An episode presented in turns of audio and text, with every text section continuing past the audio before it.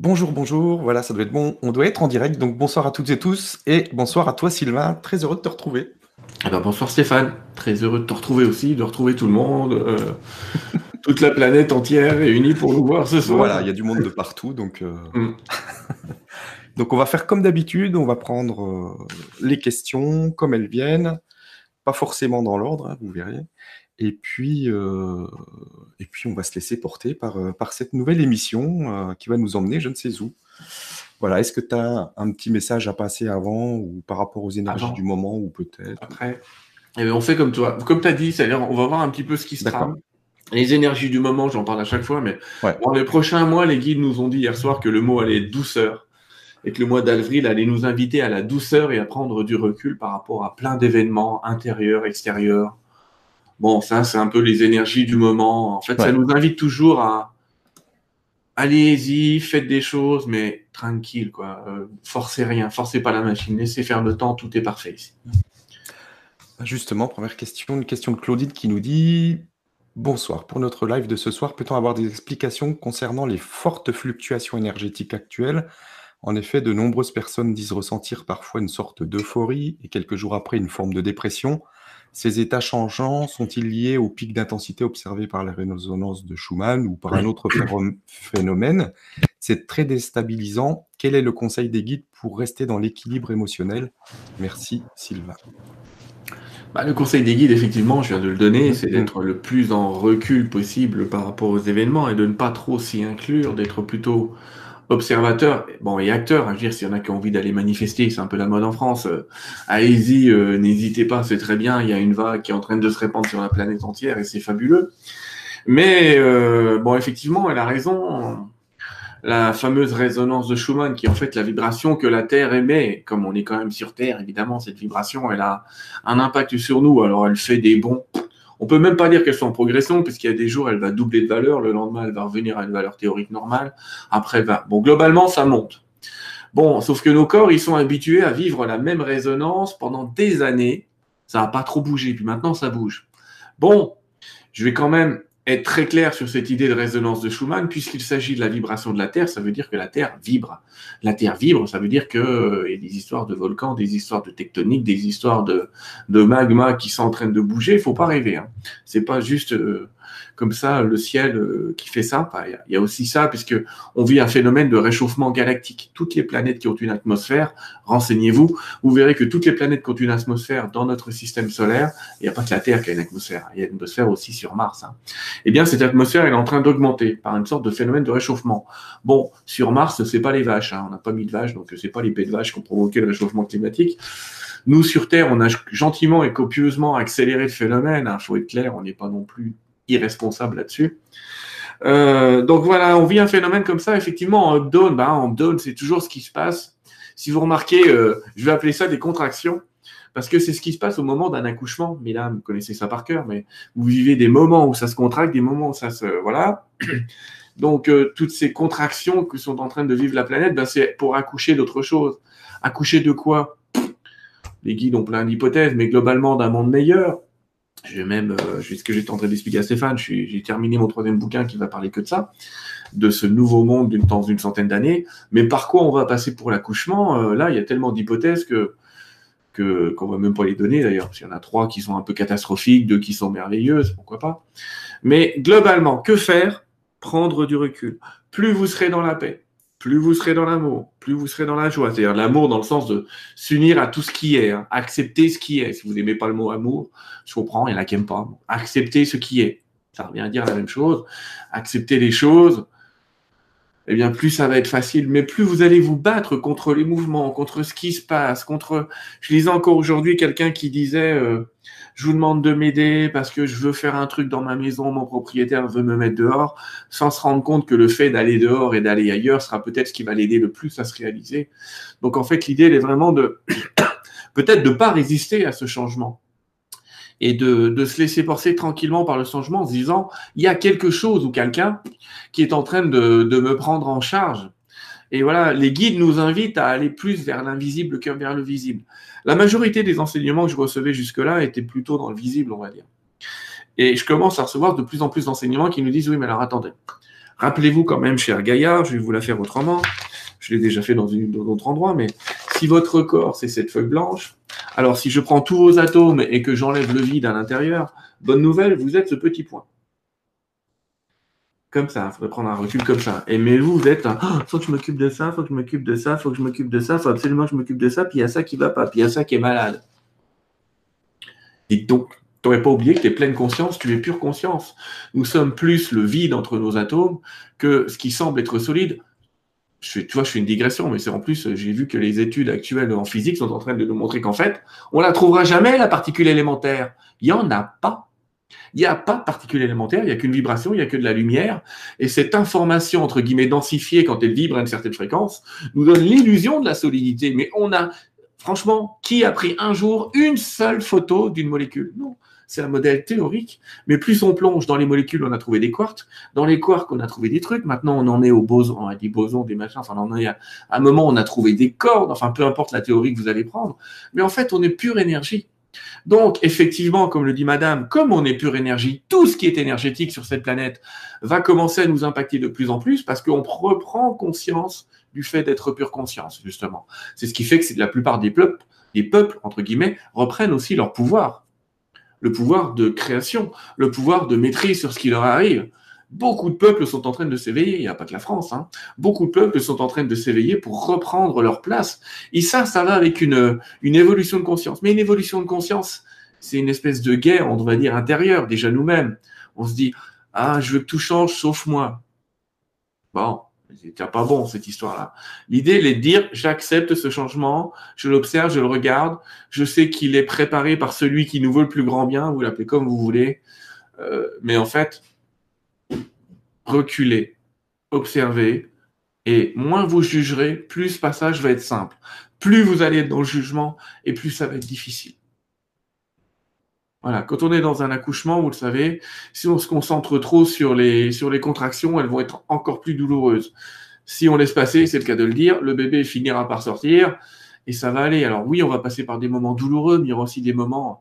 Tout ça, c'est encore une fois pour accoucher de nous-mêmes, pour que la Terre elle accouche d'elle-même, pour qu'on accouche de cette nouvelle espèce, de cette nouvelle race dont parlent certains. On en est là. Et dans ce changement-là, reculez, observez, soyez même admiratifs de ce qui est en train de se passer, au lieu de vous plaindre. Enfin, je comprends les plaintes, hein, elles sont logiques, hein. mais soyez admiratifs de voir ce qui est en train de se passer. Et ne reniez pas le changement c'est pas parce que vous aurez obtenu ce que vous voulez qu'il faut pas non plus continuer à se battre. Donc je suis pas en train de dire aux gens restez passifs dans un coin et ne faites rien. Je dis juste agissez, mais ne forcez rien. Laissez du temps au temps. Tout ce que vous pouvez faire, faites-le. Mais n'allez pas trop loin. Ne, dépassez pas les limites. Faites ce que vous pouvez faire vous. Et comme je le dis régulièrement, on va dire que je me répète, mais grand pouvoir, il est dans un caddie. Et tout ce que vous mettez dans votre caddie, c'est le monde que vous voulez voir demain. Donc, utilisez votre pouvoir, utilisez votre caddie, même si c'est une marque, je ne connais pas d'autres, mais euh, utilisez votre chariot à roulettes et, vous verrez que finalement, quand vous prendrez des choix en conscience, quand vous aurez l'impression de mettre ce que vous voulez dans le panier, ben ça va aller mieux. Il y a plein de gens qui vont dire oui, mais je mets pas ce que je veux, je n'ai pas assez d'argent. Oui, mais là c'est pareil, le monde est bien foutu. Il y a de plus en plus de médecins qui sont en train de nous dire mangez 30% de moins et vous vivrez 20% en plus. C'est ce qui a écrit dans le dernier bouquin du docteur Salman, euh, qui s'appelle, enfin, je vous invite vraiment à le lire. Vous allez vous apercevoir qu'en fait, les quantités de nourriture qu'on mange sont énormes et qu'il vaut mieux manger un peu moins, mais mieux. Déjà, c'est mieux au, point de vue nutriments, on va être moins malade. Et en plus, on va vivre 20 ans de plus et on ne sera pas euh, carencé en quoi que ce soit. Voilà. Donc voilà, l'invitation des guides pour le moment, prendre du recul, observer et agir, mais agir, agir en paix. Agir est ce que vous pouvez faire. Furtivement, oh tiens, je fais toutes mes courses et pouf, j'ai acheté un petit produit bio. Ah merde, j'ai acheté un petit produit bio. je suis d'accord, vous en avez acheté qu'un dans le caddie. Mais quand 400 personnes en achètent, qu'est-ce qui se passe? Bah, Ce qui se passe en ce moment dans les rayons en France et dans un tas d'autres pays, il y a des rayons complets bio. Bah, ils n'ont plus le choix, il faut qu'ils s'adaptent. Donc si on veut changer le marché et le monde dans lequel on est, bah, il faut qu'on choisisse euh, peut-être nos futures banques, peut-être nos futurs moteurs de recherche, peut-être nos futurs... Enfin, peu importe, mais en tout cas, on fait des choix un peu plus conscients. Voilà. Merci et merci pour la question. Alors, question suivante d'Émilie qui nous dit euh, De plus en plus d'enfants n'arrivent pas du tout à s'adapter à la société actuelle, école, autorité, etc. La plupart des gens continuent de penser qu'il faut les confronter à ce monde pour pouvoir y vivre. Et mon expérience me montre que euh, certains enfants ne pourraient pas le faire, ne pourraient le faire qu'au prix d'un sacrifice très important, leur personnalité euh, et leur intégrité. Est-ce que les guides ont quelques conseils d'éducation, d'accompagnement pour permettre à ces enfants d'incarner déjà le monde de demain? Alors aujourd'hui, je vais répondre non. Euh, dans le prochain bouquin à paraître, il y a toute une partie sur l'éducation qui va expliquer, ça je peux en parler un peu, que dans la future éducation, on va plus fabriquer, comme je dis toujours, des singes qui grimpent aux arbres, euh, alors qu'on a besoin de poissons aussi, c'est-à-dire qu'on veut que tout le monde soit compétent de la même manière partout, bien nivelé, bien gentil. Mais dans le futur, comment ça va se passer? Ça va se passer comme dans les intraterres. Alors, il y a des écoles hein, comme Montessori ou d'autres comme ça qui sont déjà un petit peu alternatives et qui ont d'autres visions de, de l'éducation, mais il y aura plus d'examen dans le futur en termes éducatifs. Ça veut dire que vous apprendrez de 0 à 7 ans, il y a un socle quand même. Il y a l'équivalent d'un socle minimum.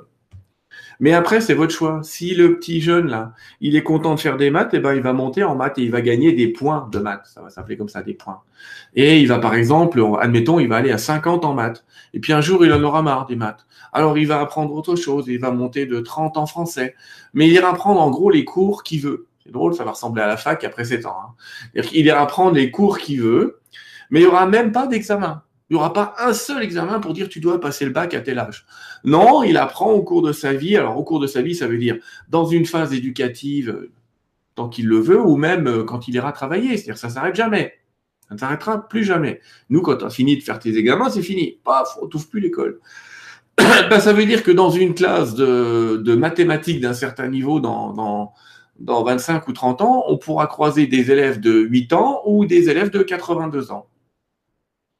Et ça ne gênera personne. Et puis vous verrez que dans des écoles d'ailleurs où quelques expériences ont été faites, c'est génial comme ça de mettre des gens de tous les âges à l'intérieur euh, et de pas considérer que comme ils sont petits, qu'ils doivent apprendre, ils sont pas doués et tu verras plus tard ou tu verras quand tu as le bac. Alors l'idée de ces points quand même pour vous, pardon, pour vous donner la finalité, c'est tout simplement que quand la personne plus tard voudra faire un métier, ben, il y a quand même, il y aura un espèce de grand ordinateur central, mais bon, qui va dire qu'en gros, je vais exagérer, mais pour être maçon, il faut euh, 120 euh, points de dextérité, 12 points de mathématiques, 8 points de français, 12 points de je sais pas quoi. Enfin, j'en sais rien, mais en tout cas, il y aura des grilles pour dire, vous pouvez pas faire tel métier tant que vous n'avez pas le nombre de points minimum pour pour ce métier. Donc, tu vois, dans ton éducation. Mais alors, ce qui est génial, c'est que si tu les as pas, bah, tu peux retourner à l'école pour apprendre et récupérer les points que tu veux pour faire le métier que tu veux. Puis si tu les as, bah, le marché, il s'ouvre. Et vous verrez que comme on sera plus en travail, mais en œuvre, c'est-à-dire que on travaillera plus pour vivre, hein, et on vivra pas pour travailler non plus, on travaillera pour œuvrer dans ce qu'on aime, en fait, ça va, ça va être très naturel. On va pas dire il y aura trop de ceci, il y aura trop de cela. Non, ça va se faire de manière très naturelle dans cette histoire-là. Et donc, vous voyez, l'éducation, ce sera un truc qui se sera plus nivelant. Ce sera plus celui qui a un doctorat qui sera le, le plus grand. Ce sera celui qui aura le plus d'énergie, qui, qui répandra le plus de lumière, le plus de bonheur, le plus d'amour qui sera vénéré par entre guillemets par rapport à celui qui peut-être aura une tonne 5 de connaissances mais dont il n'aura jamais rien fait de sa vie. Concrètement, bon, c'est un résumé de ce qui va se passer dans l'éducation, mais et donc vous comprenez bien que quand je dis ça, il peut pas y avoir une révolution maintenant sur cette planète de ce que je suis en train de dire, c'est-à-dire euh, les gars, euh, on arrête le bac, on arrête le truc. De surcroît, euh, vous aurez compris que d'après ce que je viens de dire dans le futur, il y aura pratiquement un professeur, un professeur pour 15 élèves. Donc on est loin, loin, du compte. Hein. On est très très loin du compte. mais par contre, est-ce qu'on peut dire aux jeunes d'aujourd'hui, non mais t'inquiète pas, dans 20 ans c'est fini Non, je suis pas sûr qu'on puisse leur parler comme ça. Moi, ce que je pense, c'est qu'il y a, y a des révolutions à faire. que la France, elle, euh, n'a pas le pire pays, elle n'a pas la pire éducation au monde. Hein. On a quand même un niveau éducatif euh, correct en France et on a des bons professeurs. Hein. Ils font tout ce qu'ils peuvent. Hein. Parce qu'on leur met la pression de plus en plus. Donc, je suis pas en train de dire qu'ils sont euh, dans un mauvais système, mais pour ces enfants-là, ce qu'on peut faire, on peut les accompagner dans leur passion. C'est tout ce que je peux vous dire. Chacun d'entre eux, chacun de ces enfants a une passion. S'il assouvit sa passion, le devoir, je dois, il faut, machin et tout, ça va se calmer, ça va se détendre et finalement en classe, ils n'auront pas des attitudes ni hyperactives ni rien du tout, mais on met des mots euh, comme ça un peu partout aujourd'hui, euh, troubles du comportement, enfin peu importe. Les troubles du comportement, ils sont dus par des, élèves qui sont frustrés euh, d'être obligés de faire ça et finalement de pas avoir de compensation, de pas avoir la possibilité de faire vraiment ce qu'ils aiment et ce qu'ils œuvrent encore plus. Et on leur dit si t'es bon là, je peux apprendre un peu plus. Non, non, t'attends le cours suivant, pas question que tu sois en avance. Pourquoi pas leur permettre d'avoir accès à des cours d'avance euh, sur des sites ou je sais pas quoi. Ce serait déjà bien, ça les, ça les aiderait, puis ils deviendraient presque les professeurs d'autres, un autre type de professeur pour les mêmes élèves dans la classe. Aujourd'hui, dans le monde de la santé, c'est beaucoup de résumés aujourd'hui, mais dans le monde de la santé, il y a ce qu'on appelle les patients experts. C'est-à-dire qu'il y a des patients qui connaissent tellement leur pathologie qui viennent expliquer à d'autres patients comment ils peuvent gérer, je sais pas, des maladies chroniques, le diabète, l'asthme, je sais pas quoi. Et ils s'y connaissent presque mieux que les médecins qui sont censés être spécialistes. Mais là, c'est pareil, il y a des élèves spécialistes. C'est-à-dire qu'il y a des élèves qui sont hyper doués, etc. Mais pourquoi on n'en fait pas des assistants de professeurs? Mais dès qu'ils sont élèves, c'est-à-dire de dire, mais lui, il est tellement bon, il a tout compris, donc ce sera l'assistant, vous pourrez l'appeler lui en classe. Ça, c'est pas très compliqué comme réforme à faire. L'élève expert, et d'être sûr qu'il ait quand même ce, ce niveau d'expertise, parce que généralement, quand il a le niveau d'expertise, il a aussi un certain niveau de pédagogie quand même. Hein. Euh, donc ça, c'est une révolution, euh, j'allais dire faible. Donc si vous, professeur, vous avez la possibilité de voir des enfants experts ou des élèves experts, utilisez-les. Et vous, dans votre classe, dites, bah, si vous avez besoin, vous l'appelez lui. Parce que comme ça, vous allez commencer à transformer la machine et à vous apercevoir par les résultats dans votre classe que ça marche et vous pourrez relayer ça même à l'éducation nationale. Il n'y a pas de mal là-dedans. Tant que ça ne fout pas le bazar dans la classe, vous risquez rien. Quant aux jeunes, encore une fois, hein, n'oubliez pas ce que je viens de dire, s'ils ont une passion, là, c'est aux parents d'agir et de faire en sorte qu'ils puissent assouvir cette passion autant que possible les aider autant que possible à aller vers ce qui les porte, vers ce qui les, vers ce qui les motive, même s'ils changent. Hein. on connaît les gamins, hein. je veux faire du foot, je veux faire de la danse, je veux faire du poney. Euh. bon, trouver des solutions d'échange entre parents. Encore une fois, les, parents se parlent pas trop, euh, on, se parle de moins en moins entre nous. À une époque, on arrivait à, filer les gamins à l'un à l'autre, tout le monde s'auto-surveillait, c'était parfait. Aujourd'hui, chacun reste dans son clan, donc on se dit ah, non, mon gamin faire du poney, c'est pas possible. Mais il y a une société aussi comme ça à mettre en œuvre, elle va se mettre en œuvre d'échange d'informations et de dire ouais mais moi tel parent chez nous à la maison, je dis une connerie mais on a deux poneys, on a un manège, si vous voulez que votre gamin vienne, et eh ben vous l'amenez à telle heure, vous le ramenez à telle heure et tout va bien. Le mien il sera content de pas être tout seul pour faire du poney. Et ne me dites pas que ça n'existe pas parce qu'en fait personne n'a testé, personne n'a essayé. Mais d'après ce que disent les guides, ça va être ça le futur. Donc on peut déjà engager des actions avec ces notions d'élèves experts ou d'enfants experts et puis, euh, l'idéal, mais là, par contre, effectivement, c'est du Montessori, c'est de voir un petit peu comment fonctionne l'enfant, s'il est en cognitif, en visuel, et de s'adapter enfant par enfant. Mais comme je l'ai dit, ça demanderait d'avoir beaucoup plus de professeurs des écoles et beaucoup plus de professeurs tout court qu'on en a aujourd'hui. Si vous avez un mec ou un professeur pour 60 élèves, c'est injouable. C'est injouable. Le véritable progrès éducatif, il va se passer quand on aura un prof pour 20 ou 15 élèves. Là, il y aura un vrai progrès. Mais avant, c'est de l'abattage. C'est de l'abattage. On n'a pas le temps. Vous imaginez, vous avez, vous voyez nos profs d'amphithéâtre, si vous avez été à l'université comme moi, vous avez un prof pour 200 élèves dans la pièce qui celui qui chasse. Il en reconnaît quelques-uns, bien sûr, mais au bout d'un moment, c'est impossible à gérer. Il peut pas, il peut pas faire du cas par cas. Dans ce cas par cas, le fait d'entraîner les gens, de les motiver, s'ils sont pas motivés, de leur montrer à quoi sert concrètement ce qu'on est en train de faire, c'est ça qu'il veut faire. Alors bien sûr, peut-être que la personne qui nous écoute va me dire, bah oui, mais j'ai ces idées-là. Euh, bah oui, mais il y a peut-être moyen aussi de mettre en place des associations extrascolaires en dehors de l'école. On va me dire, l'école ne le fait pas. Bah, si l'école ne le fait pas, faites-le. Arrêtez. Là, c'est très important. Les guides n'arrêtent pas de dire, c'est un, ils font un peu du Kennedy en ce moment. Arrêtez d'attendre que vos politiques résolvent le problème. Résolvez-le vous et vos politiques, ils seront obligés de suivre. Donc, créer des associations, créer des choses, euh, regrouper des gens autour de vos idées, et puis dites, nous, on va faire des cours le soir un petit peu différents à vos enfants, on les prend deux heures ou trois heures par semaine, on va en prendre quatre sur un sujet, quatre sur un autre.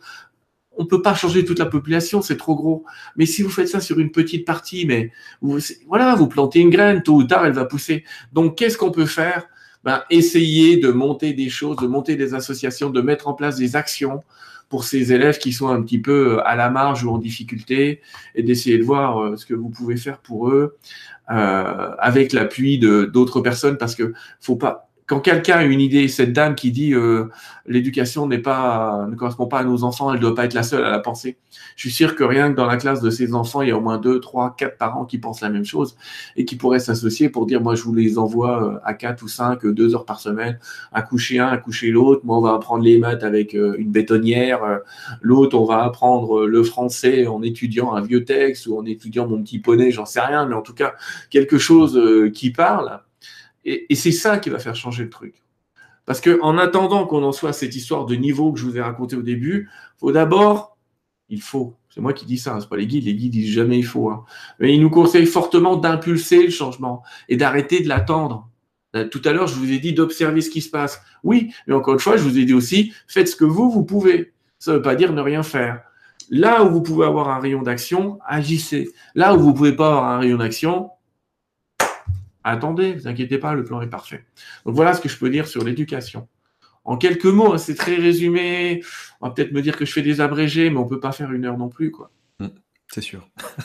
Il y a d'autres questions. Mmh. Merci en tout cas. Et merci pour la question, Émilie.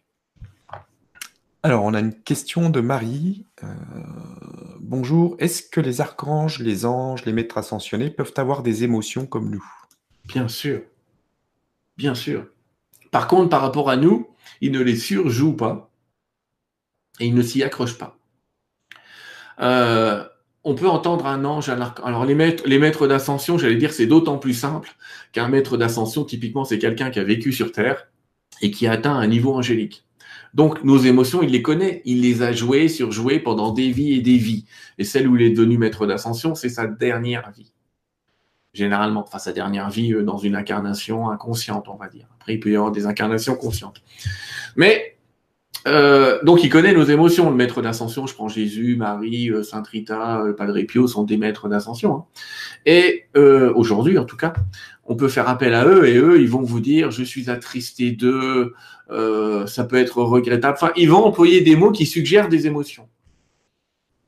Donc évidemment, on va se dire, tiens, c'est bizarre, normalement, il ne devrait pas avoir d'émotion. Ils ont encore un corps émotionnel parce que l'émotion, c'est un signal. Un signal qui montre que quelque chose va bien ou que ça ne va pas. Mais c'est comme un tableau de bord sur votre véhicule.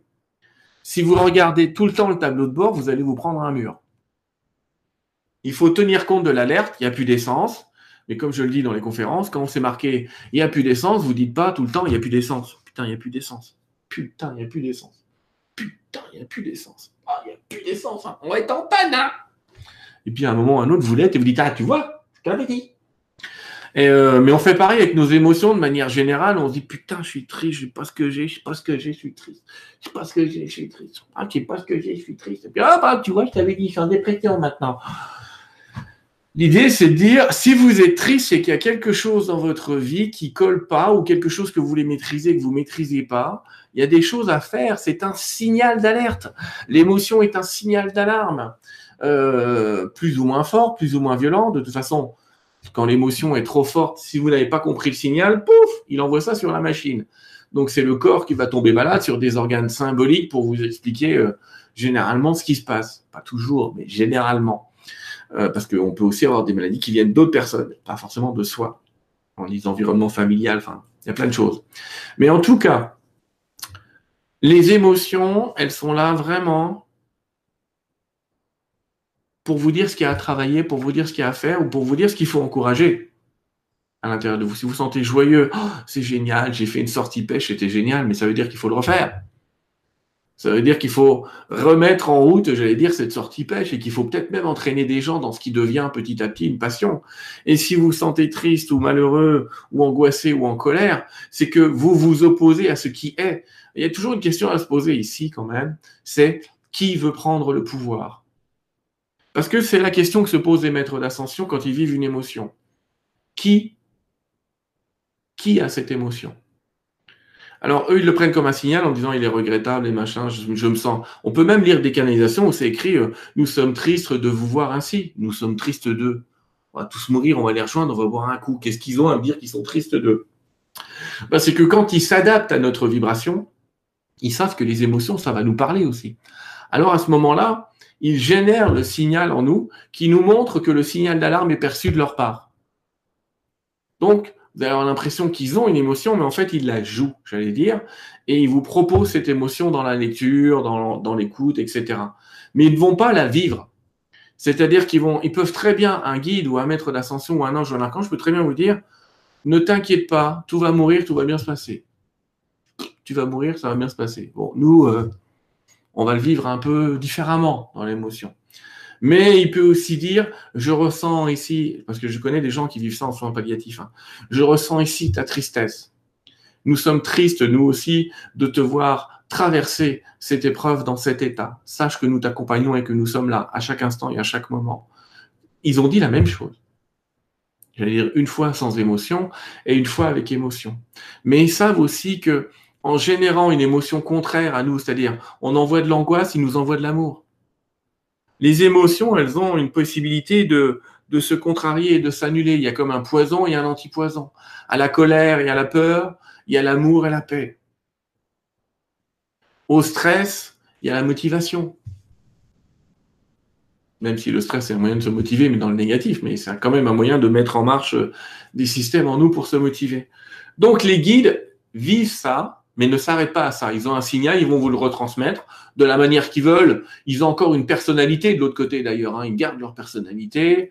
Euh, je travaille avec quelques guides guérisseurs euh, il y en a quelques-uns, euh, on croirait qu'ils ont été chirurgiens hier et ils vous parlent encore comme si vous étiez un morceau de viande, quoi.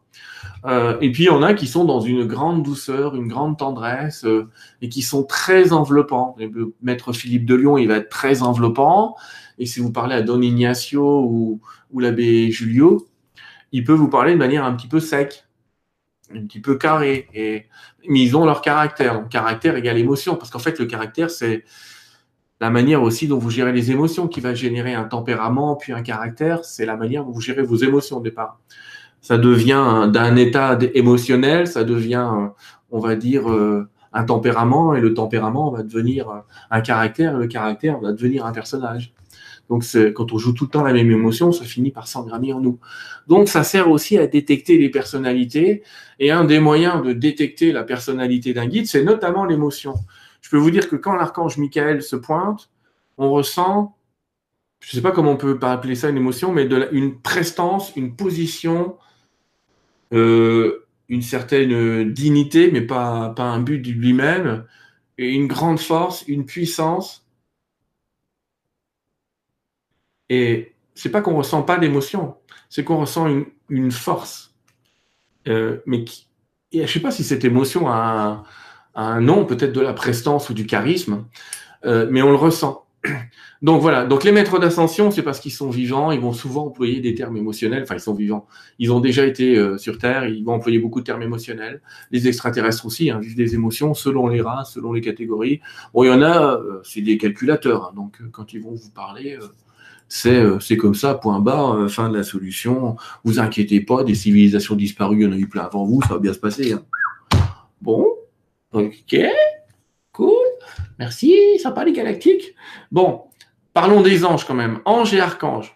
Beaucoup d'entre eux, la grande majorité, 90% même, ne se sont pas incarnés sur Terre. Donc n'ont pas incarné un corps émotionnel.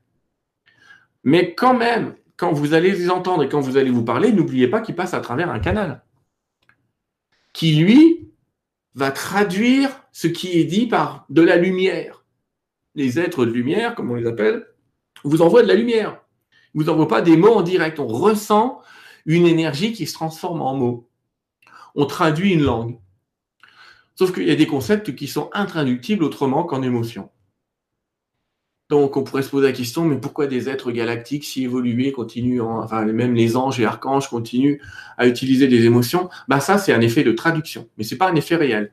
Eux n'en vivent pas, mais ils vous passent des messages et pour vous passer les messages à travers votre canal, à travers votre énergie, ben ils vont, ça va traverser votre corps spirituel, puis votre corps émotionnel, donc avec des émotions, puis votre corps mental avec des concepts que vous pouvez comprendre, pour être traduit dans le corps physique par un concept que vous pouvez comprendre lié à des émotions sur un sujet spirituel. Parce que ça a traversé votre corps spirituel, votre corps émotionnel et votre corps mental. Mais à la base, le message, il est pure lumière. Simplement, si on recevait le message des anges tel qu'ils nous l'envoient, ben voilà.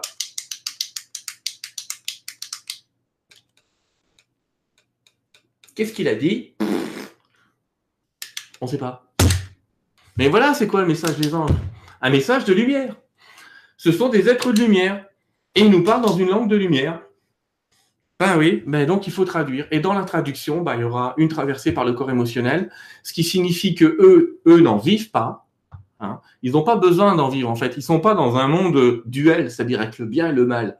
Parce que c'est pareil, ces émotions, elles sont faites pour s'engager dans un monde où on a inventé une structure qui s'appelle le bien et le mal.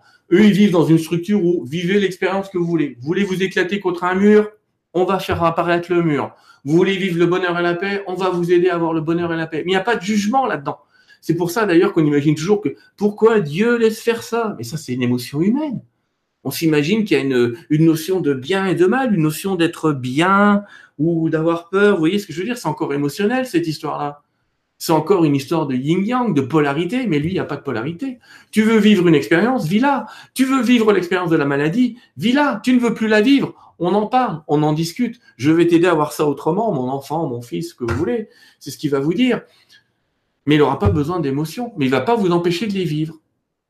Donc, cette histoire d'émotion, les maîtres d'ascension vont s'exprimer en émotionnel, et là, c'est pas un effet de traduction. La plupart du temps, ils s'expriment dans une traduction est assez directe, on va dire. Si vous entendez Pierre Lessard canaliser Saint-Germain, il y a des émotions, il y a des énergies, c'est génial, et, mais c'est celle de Maître Saint-Germain, quand il était vivant. Alors que quand il y a une traduction d'un ange ou d'un archange, il y a toujours un effet traducteur, donc toujours un effet du filtre. Et comme je dis toujours, le message, il n'est pas plus pur que le filtre. Hein. Si je vous donne un tuyau encrassé, je suis désolé, à la fin, il y aura de la merde dans la flotte. Bah là, c'est pareil. Donc le but, quand on est canal, c'est de faire en sorte de purifier ce canal le plus souvent possible pour éviter de capter euh, n'importe qui, n'importe quoi, et en tout cas, de faire des erreurs de traduction. Donc les anges et les archanges, euh, les, on parle des anges et des archanges, mais il y a les anges, les archanges, les vertus, les trônes, les puissances, euh, les séraphins, les chérubins, enfin il y a les catégories d'anges, on va pas s'arrêter à anges et archanges. Tout cela ne vivent pas d'émotion. Ils n'en vivent pas. J'insiste sur le mot, ils n'en vivent pas. Ça ne veut pas dire qu'ils n'en ont pas, mais elle va même pas transparaître. Ça ne transparaîtra pas dans leur message, à part par cet effet, encore une fois, de traduction, à travers un être humain. Que, j'ai toujours dit, le meilleur canal, ce sera un ordinateur. Mais bon, c'est pas évident. Ça n'a pas encore été inventé. Ça vient, mais ça n'a pas encore été totalement inventé. Par contre, les maîtres d'ascension vont le faire. Les galactiques, euh, Stéphane, tu canalises des, êtres d'autres dimensions. Euh, eux, ils vont s'exprimer avec des émotions, bien sûr. Bien sûr, parce qu'ils vivent, eux, dans la dualité. On ne peut pas s'incarner dans une matière sans vivre un minimum de dualité. Il y a très, très peu de civilisations non duelles. Alors, quand on dit duel, ça ne veut pas dire qu'il y a la guerre partout, hein, par contre. Hein. euh, il y a d'autres planètes qui se font la guerre, mais globalement, nous, on est champions du monde. Hein. Donc, on est dans les champions du monde. On n'est pas première catégorie, il y a pire. Mais voilà, donc en tout cas, on peut être dans un monde duel, donc avec des notions de bien et de mal, de trucs, euh, avec des lois même, j'allais dire, et pour autant pas être euh, submergé par les émotions comme nous on l'est.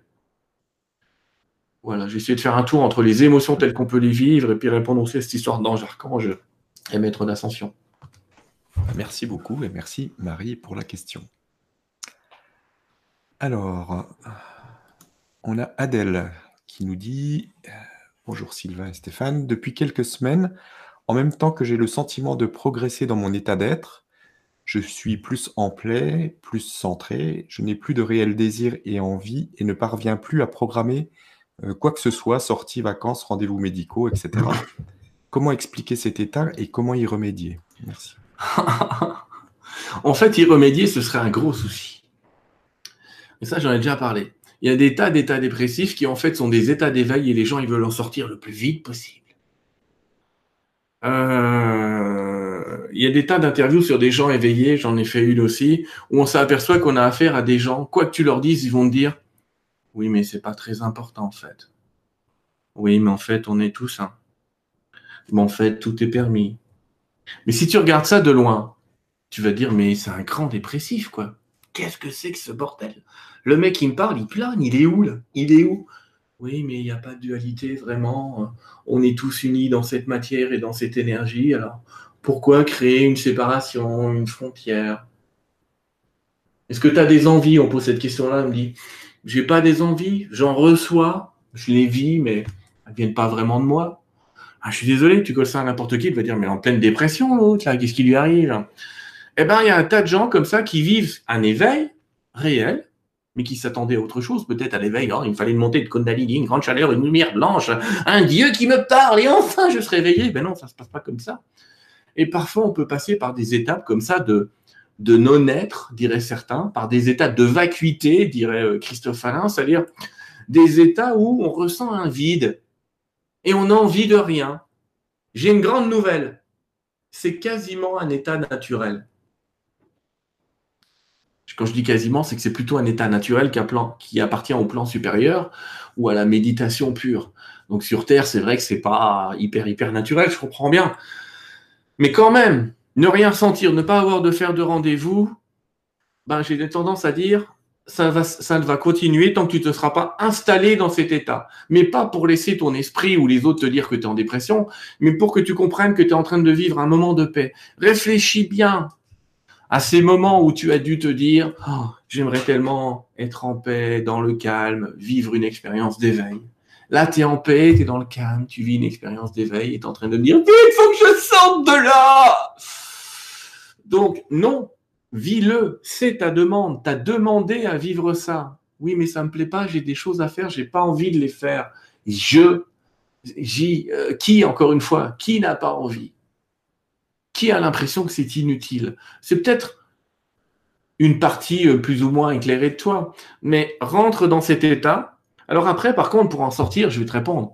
Pour sortir de cet état, moi, je t'invite surtout pas à revenir dans les concepts d'avant qui disent je dois, je dois, il faut, je dois. Ah, si je le fais pas, personne ne le fera. Je, je, je.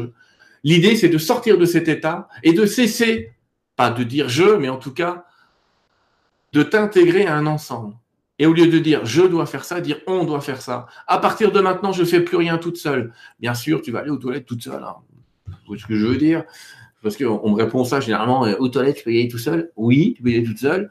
Mais en tout cas, à chaque fois que tu vas avoir un projet, essaye d'être aidé, essaye de t'introduire dans le groupe, parce que je pense que tu vis cette expérience pour te recentrer sur toi seul et n'avoir aucun désir, pour revenir à la multitude que nous sommes et pas pour revenir à un jeu qui doit survivre et jeu qui doit faire. Donc il s'agit vraiment de, de tout faire pour engager des gens avec toi pour te dire, à la moindre difficulté que tu as maintenant, de ne pas hésiter à demander de l'aide à des gens compétents, à droite et à gauche. Si tu n'arrives vraiment pas à sortir de cet état, d'ailleurs, je t'invite à voir un, psychologue. Hein. Il voit pas que les fous, il voit des gens pour les aider à comprendre leur structure intérieure et il les aide à avancer vers, ben voilà, finalement, vous êtes en train de découvrir une autre personnalité. Voilà comment on va pouvoir la mettre en œuvre. Vous l'avez caché jusque-là parce que vous vouliez plaire à ceci, vous vouliez plaire à cela. Maintenant, vous l'avez plus. Enfin, ils vont apprendre à, à réintégrer un nouveau corps, à réintégrer une nouvelle énergie. Alors oui, ça peut faire peur parce qu'on sait qu'on va plus être euh, pareil après. Il y a des tas de gens qui font une dépression et qui disent ce sera plus jamais pareil. Mais faut pas s'enregistrer dans la tête un truc, il y a un truc qui est brisé, c'est brisé à tout jamais. Ce qui est brisé à tout jamais, c'est qui tu étais avant. Mais tu t'offres une occasion exceptionnelle de devenir qui tu veux maintenant. Donc, oublie ce qui tu étais avant et choisis qui tu veux être maintenant. Et une fois que tu l'as fait, mais tu peux te tourner vers le ciel, vers ces guides et ces anges, effectivement, que je côtoie régulièrement, et leur dire, tu connais pas leur nom, on s'en fout. Mes guides, mes anges. Maintenant, je sais que j'ai envie d'autre chose. Je sais que je suis prêt pour autre chose. Alors, montrez-moi et aidez-moi. Quand vous ferez un pas, je ferai un pas. C'est ça l'idée. Mais s'ils font un pas, c'est-à-dire s'ils vont matérialiser une preuve, une coïncidence, fais le prochain. Hein ne leur demande pas de. Hein, je suis pas sûr que ce soit vous au continu, je suis pas sûr que ce soit vous au continu. Fais un pas tous les jours vers ton projet, vers ce que tu veux être, vers ce que tu sens bon pour toi, vers une passion au début. Au début, ça va peut-être être, tiens, j'aime bien boire du thé comme ça. Eh ben, bois-en quatre par jour. Ce que je veux dire par là, c'est va vers ce que tu aimes, engage-toi vers ce nouveau personnage, apprends à te reconnaître, c'est-à-dire à connaître qui tu es maintenant, parce que c'est comme si ton ancien personnage venait de disparaître dans un non-être, dans un non-vouloir, dans une vacuité. Et maintenant, tu vas pouvoir travailler avec l'invisible, tu vas pouvoir travailler avec ce on, c'est-à-dire moi et l'énergie. D'accord? Moi et l'énergie, et tu mets les noms que tu veux aux énergies, les guides, les anges, les machins, une autre dimension, une dimension parallèle, le meilleur de moi-même, mon surmoi, t'appelles ça comme tu veux. Mais l'idée ici, c'est vraiment de l'intégrer, de décider là, maintenant, je serai plus jamais la même qu'avant. Et ça va faire peur à ton ego. Hein. Quand tu vas dire ça, il va faire oh, putain, mais comment je vais faire pour la contrôler? Qui je vais être? Qu'est-ce qu'ils vont penser de moi les autres? Tout un tas de discours qui vont se mettre en route. Stop. Je suis quelqu'un d'autre. J'apprends à me connaître et j'apprends à me reconnaître. Et si je ne veux plus me voir comme j'étais avant, j'avais de bonnes raisons. Donc maintenant, tu changes et tu passes à autre chose. Ça va se faire pas à pas. Ça va se faire jour après jour. Ça va se faire en remplaçant le je par on. Nous sommes une unité, donc on va m'aider. Et si tu sais pas qui c'est ce on, ben, tous ceux que tu vois, tu dis, ben voilà, je suis en train de vivre ça. Qui peut m'aider? Et tu auras ta réponse qui viendra de quelqu'un d'autre. Mais en tout cas, ne reviens plus jamais à ce jeu qui doit s'occuper tout tout seul et qui s'est mis une pression fantastique là-dessus. Et tout va bien se passer. Et ce que je dis est voilà pour un maximum de gens qui train de vivre des états dépressifs en ce moment, qui en fait sont des états d'éveil naturel. Hein. Pour la majorité d'entre eux. Pas tous, mais pour la majorité d'entre eux, c'est ça. Merci et merci pour la question. Alors, euh, on a Anne-Christelle qui nous dit comment trouver mon véritable chemin de réalisation, être pleinement aligné et sortir de peurs bloquantes, schéma récurrent et de la procrastination? Merci infiniment.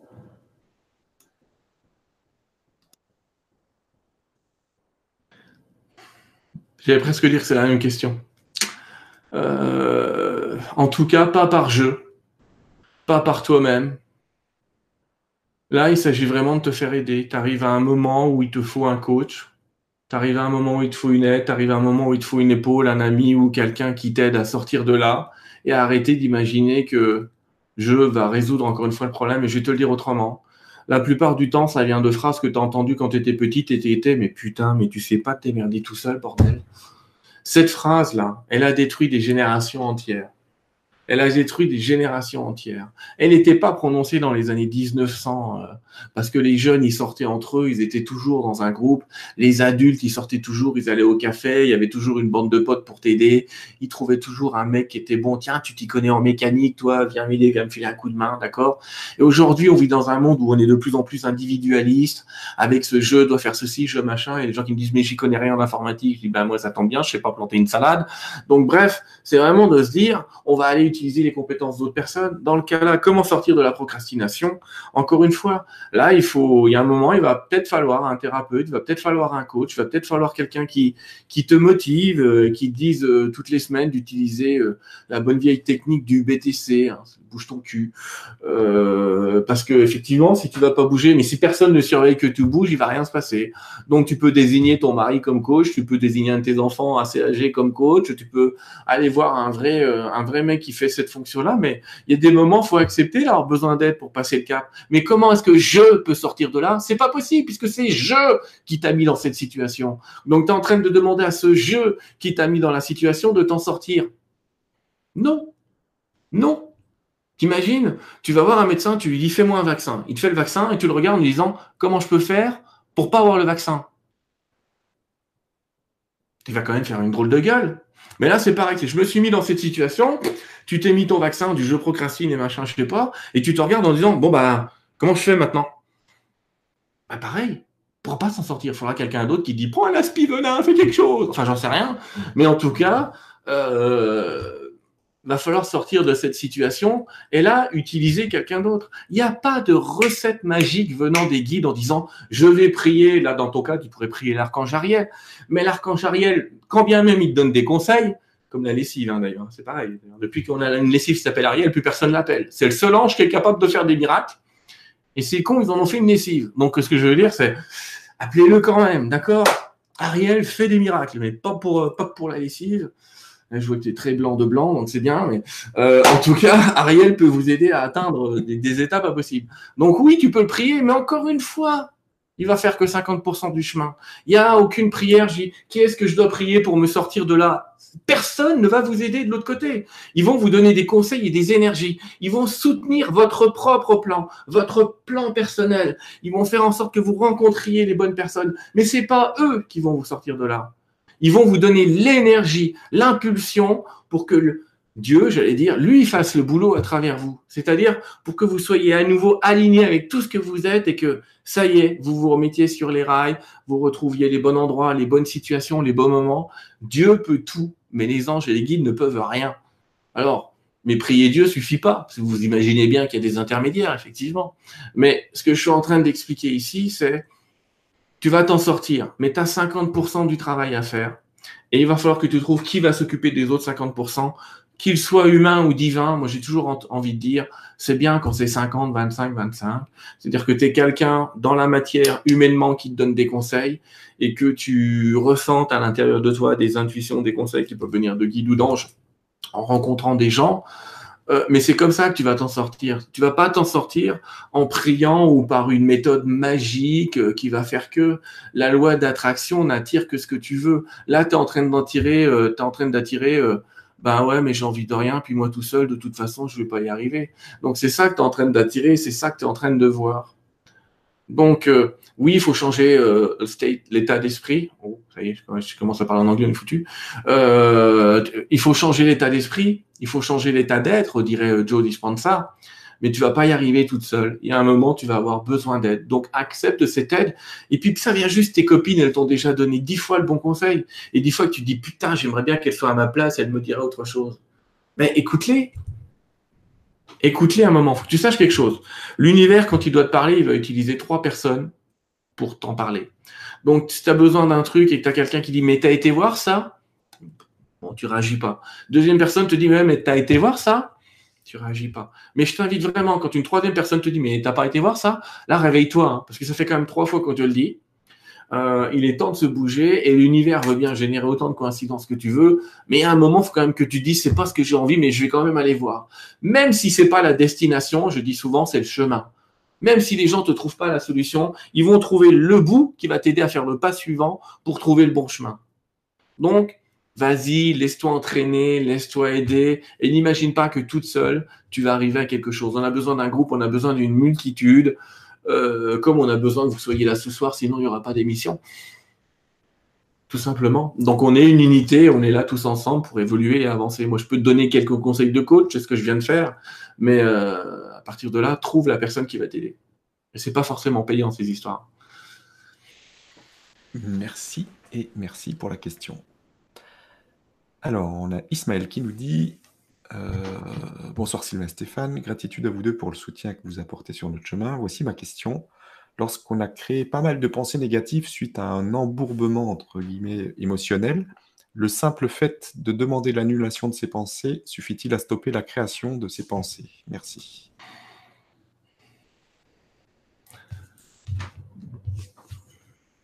Je suis en train de demander là-haut s'ils sont d'accord avec moi j'ai une petite idée de la réponse, mais leur réponse est oui.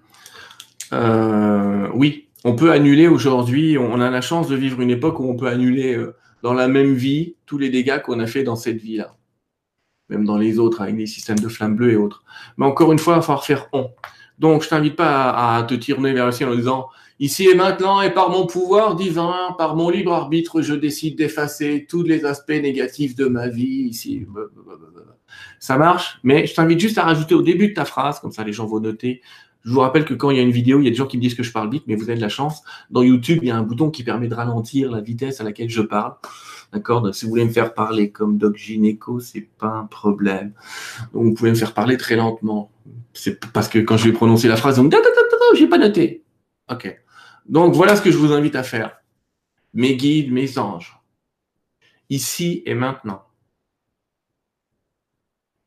et par l'utilisation de mon libre arbitre et de mon droit divin, je demande à ce que soient annulées toutes les conséquences de toutes mes mauvaises paroles, de tous mes mauvais gestes, de toutes mes mauvaises attitudes dans le passé de cette vie. Je demande à ce que tout cela, à partir de maintenant, n'ait plus aucune conséquence. Et je remercie l'univers, mes guides, mes anges, vous remercie d'accéder à cette prière. Là, vous venez, faut bien, on a un libre arbitre, on a notre droit divin, et vous venez de demander l'effacement de la dette. Bonne nouvelle, ça va être fait. Mauvaise nouvelle, si vous reproduisez le lendemain les schémas qui ont créé la dette, bah vous allez vous en recréer une autre. Donc à moins de tous les soirs effacer votre dette, et je vous signale que c'était le sens de la prière au Moyen Âge. Le sens de la prière, c'était de s'endormir le soir, pardonner, c'était de s'endormir le soir sans cette dette, parce qu'il ne faut pas s'endormir avec la dette, j'allais dire. Il faut s'endormir sans dette. D'accord? Heureux est celui qui s'endort sans la moindre dette, disait un vieux sage. Et c'était euh, à propos de ça qu'il parlait, bien sûr. Et donc ici, euh, si vous effacez la dette en disant Je vous remercie d'effacer les mauvaises paroles que j'ai prononcées à ma voisine. Je sais que j'ai été dur avec elle. Je parle... Et que le lendemain, vous sortez en disant elle en colère la vieille. Vous aurez beau avoir demandé ce que vous voulez la veille. Va quand même se passer un ou deux trucs. C'est que les mecs là-haut, ils vont faire putain, on a effacé la dette, mais lui, il n'a rien changé. Il faut savoir que, par exemple, quand maître euh, Philippe de Lyon guérissait les gens, il demandait toujours un prix. Alors c'était gratuit ces soins. Voilà le prix. Le prix qu'il demandait, c'était je vous demande de ne pas dire de mal de telle personne pendant une heure, deux heures, trois heures ou dix jours selon euh, que le truc était grave. Si c'était grave pendant une semaine, il fallait dire du mal de personne. Et les gens qui ne disaient de mal de personne étaient guéris. Pourquoi? Parce qu'il n'est certainement pas question de reproduire le schéma qui a créé le problème. Donc, il demandait simplement, même si c'était sur quelqu'un d'autre, ne dites de mal de personne. Je vous invite, messieurs, dames, à cet exercice fantastique demain. Vraiment d'être attentif à quand est-ce que vous allez dire du mal de quelqu'un. Parce qu'au début, on me dit, voilà, mais moi, je dis du mal de personne. Et puis demain, vous allez être BFM TV, là. Vous allez regarder les Gilets jaunes et vous dire, mais putain, mais le gouvernement n'a encore rien fait. Calé, c'est terminé. Ou vous allez dire, oh putain, ces Gilets jaunes, ils commencent à me faire chier, ils défoncent les vitrines. Déjà, c'est pas c'est pas grave. Mais en tout cas, ça y est, vous avez une autre. Ou vous allez encore sortir en disant, mais regarde-le, l'autre, il a encore garé sa bagnole n'importe comment. Et ça y est. Donc vous allez vous apercevoir à quel point vous pourrissez la vie des gens. Parce qu'en faisant ça, vous êtes en train de leur mettre une charge et sur eux et sur vous. Parce que si vous avez pensé de quelqu'un, il est en train de me pourrir la vie, ça veut dire que quelqu'un d'autre va penser de vous, il est en train de me pourrir la vie. Donc, ce que vous pensez de l'autre et ce que vous faites pour l'autre, c'est ce, ce qui va vous retourner. Donc oui, vous pouvez annuler votre dette et repartir à zéro. Mais ne reproduisez pas les mêmes schémas le lendemain. Parce que dans ce cas-là, il faudra pas vous étonner, vous dire, je comprends pas, j'ai fait une annulation karmique, Sylvain, mais ça recommence. Parce que ça veut dire que vos comportements eux n'ont pas changé. Donc il y a un moment, il faut faire un, acte de, je sais pas si on appelle ça la pénitence parce que ça invoque euh, qu'on ait péché mille fois, mais en tout cas, changez quoi. Si vous changez pas votre manière d'être après avoir fait ça, ça sert à rien de le faire. Hein. Vous allez reproduire le schéma, il va grandir, il sera peut-être moins violent, mais il sera à nouveau présent. Donc on peut annuler sa dette, mais si vous annulez votre dette, je veux dire, à un moment, un mec qui joue au casino, qui a perdu euh, une tonne de pognon et à qui on dit j'annule ta, ta dette, c'est pas pour que le lendemain, il retourne au casino. Il y va plus. Bah là, c'est pareil. Si vous annulez votre dette, le lendemain, vous retournez plus au casino. Vous changez. Eh ben, c'est l'idée. Merci. J'espère qu'on va avoir le jackpot. Oui. Alors, euh, et merci pour la question. On a Isabelle qui nous dit bonjour, merci pour votre présence. Euh, nous souhaiterions des informations sur les mémoires akashiques et comment s'y relier Peut-on être dans cette reliance et recevoir des informations sur le plan collectif au même titre qu'individuel? Merci. Alors, j'ai des informations là-dessus. Par contre, je vais laisser un guide parler. Parce qu'ils seront plus compétents que moi. ça m'arrive de faire quelques lectures akashiques, mais je suis un petit joueur à côté d'eux. Donc, on va laisser parler un guide. Du coup, je me prépare.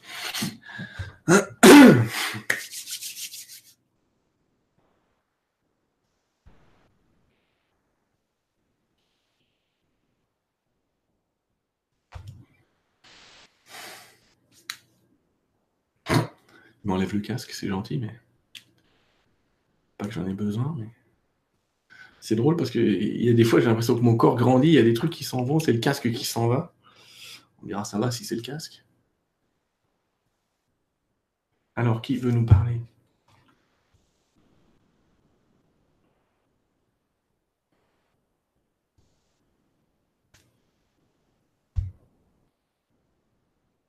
Vous battez pas Gabriel, d'accord. Ok, très bien.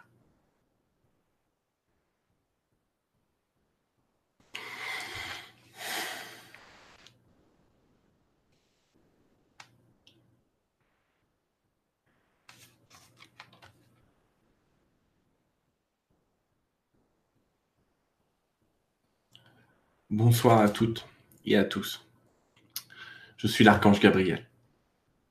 Je viens vous parler ce soir de votre accès aux mémoires du temps, à ce que vous appelez les annales la grande bibliothèque, l'esprit du temps, peu importe. Il y a énormément de noms pour ce qui est en fait un lieu dimensionnel, un espace dimensionnel qui est passé d'ailleurs il y a quelque temps d'un plan à un autre. C'est-à-dire que l'accès est devenu euh, différent. Un petit peu comme si vous passiez d'une vieille bibliothèque avec des livres à une nouvelle bibliothèque pleine de vos DVD ou de votre aspect numérique. Alors, sans doute est-il nécessaire dans un premier temps de parler de cette mémoire du temps et de dire ce qu'elle est. La bibliothèque akashique contient les énergies d'un plan relativement précis. Vous allez voir pourquoi je dis relativement précis. À l'intérieur des annales akashiques, imaginez qu'il s'agisse d'un plan comme une bibliothèque. Je l'ai énoncé au début. Imaginez qu'à l'intérieur de cette bibliothèque se trouve le livre de la galaxie, le livre de l'univers, le livre de votre planète, le livre de chacun d'entre vous individuellement.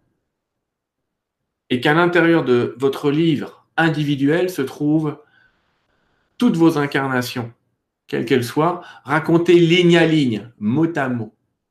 Je vous invite à imaginer en livre, mais c'est vraiment de l'ordre de quelque chose qui est en fait en 3D et en 4 dimensions. D'ailleurs, pour tous ceux qui sont venus de notre côté, qui sont venus du côté de l'au-delà, vous avez eu cette revue de vie. Donc, on vous a permis de voir votre livre de cette incarnation et vous vous êtes aperçu que c'était en, en 3D, en 4D, comme vous dites, dans votre dimension. Vous étiez à l'intérieur de la scène. Donc, c'est quelque chose qui est de cet ordre-là. En ce cas-là, vous vous apercevrez que beaucoup de choses sont déjà écrites dans votre propre livre. Je vous expliquerai après comment y avoir accès.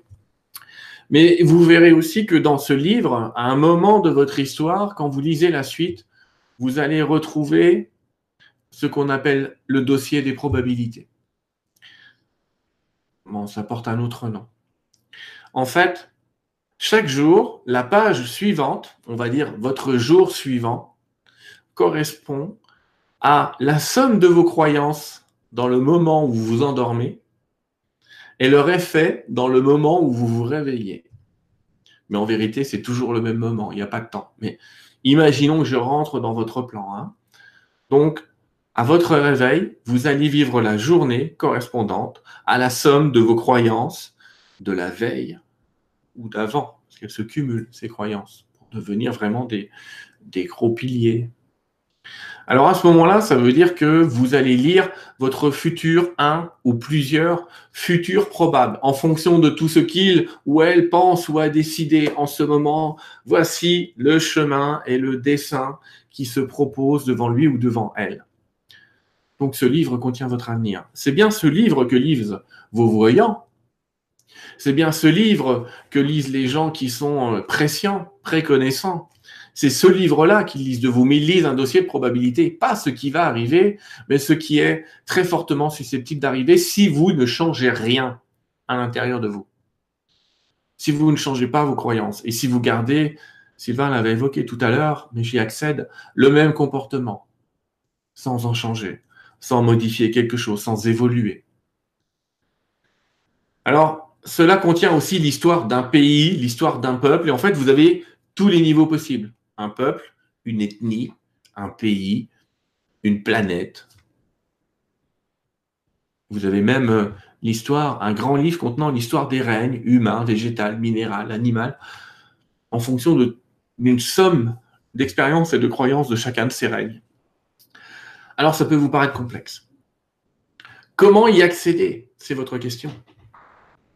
Pouvez-vous accéder à tout? Alors déjà, sachez que à partir du moment où vous en donnez l'autorisation, vous vous en donnez l'autorisation à vous-même, vous avez évidemment accès à votre propre livre, à vos propres passés, puisque vous pouvez lire aussi vos vies antérieures dans ce livre, je le rappelle, et aussi à vos propres futurs. vous aurez même la trame de vos vies futures inscrite dans ce livre. Pour y entrer, vous devez être hors du corps physique, bien sûr évidemment, vous devez être hors du corps physique. Cela signifie que vous devez placer votre conscience en dehors de la matière, c'est-à-dire être le plus stable, immobile et silencieux possible à l'intérieur de vous-même, de ce corps, afin de libérer votre conscience et votre énergie.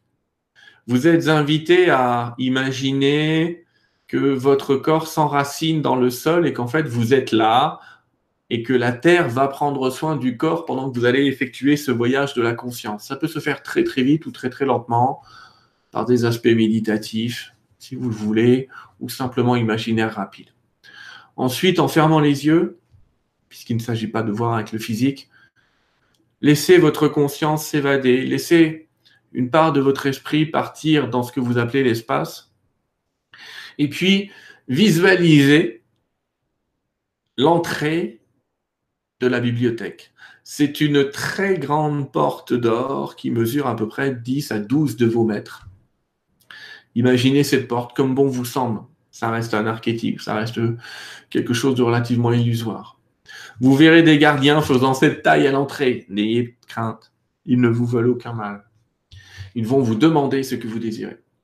Alors vous pourrez dire, je désire entrer dans les annales pour voir mon propre livre, au pouvoir, le livre de tel peuple, au pouvoir, le livre de telle nation. Ils vont vous laisser rentrer. Ils ne vous laisseront pas rentrer si votre curiosité est malsaine. Si vous dites je viens voir le livre de mon voisin, je viens voir. Non, non, non.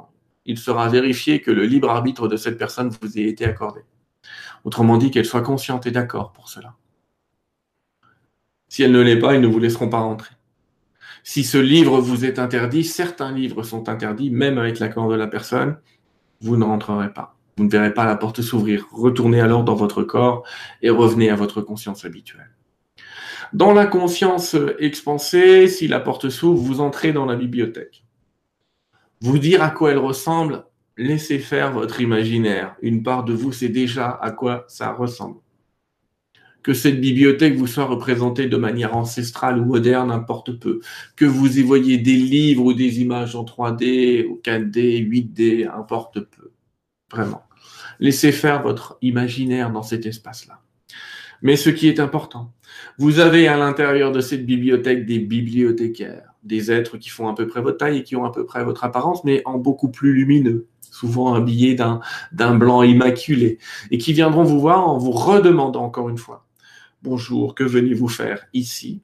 Vous leur direz ce que vous désirez et ils vont vous accompagner jusqu'à votre propre livre. Quand on vous donnera votre livre ou votre disque euh, ou votre mémoire ou votre cristal, peu importe ce que vous visualiserez, vous allez être posé devant une table. Encore une fois, vous imaginerez la table comme vous voulez. Vous poserez l'objet sur cette table, alors apparaîtra devant vous tout votre livre. Et là, vous pouvez, même depuis votre corps physique, être engagé à faire ce geste, qui consiste à tourner les pages à avancer ou à reculer dans votre propre mémoire. Donc vous aurez peut-être envie dans le corps de faire ce mouvement ou dans l'éthérique de voir vos membres éthériques faire ce mouvement. C'est vraiment pour faire défiler, défiler votre mémoire. Certains d'entre vous auront une lecture et liront un texte d'autres recevront un message comme de la canalisation, d'autres verront des images et certains ne verront rien. Mais c'est une question d'entraînement. Revenez encore et encore. Vous finirez par voir. C'est juste que vous n'avez pas envie de voir ou que vous avez peur de voir. Et la peur ne vous invitera pas à voir. Alors, vous verrez des mouvements en trois dimensions. Alors, vous reverrez des scènes même que vous avez oubliées. Je vous invite pour lire les annales akashiques, mes amis, à déjà aller lire votre passé dans cette vie c'est-à-dire à aller revoir des scènes que vous pensiez avoir oubliées, car vous prendrez alors confiance que vous êtes bien au bon endroit. Et vous reverrez de vieilles scènes que vous pensiez avoir oubliées, vous retournerez à nouveau à l'intérieur, faites un ou deux voyages en conscience comme ça pour aller lire quelques événements de votre passé. Prenez confiance avant d'aller lire la suite, euh, le dossier des probabilités de, de ce que peut être votre vie et vos événements. À la fin de votre propre lecture, je vous invite à refermer votre livre, votre cube, votre CD, ce que vous voulez, à le rendre au bibliothécaire. En quoi cela est important? Si vous laissez votre livre ouvert, il sera en lecture à n'importe qui passe dans les annales akashiques. C'est bizarre de vous dire cela comme ça, mais c'est vrai. Donc vous laissez un pouvoir à des gens qui entreraient euh, dans cet espace. Donc c'est très important de remettre aux bibliothécaires votre propre histoire ou l'histoire de votre pays ou de votre humanité de manière générale.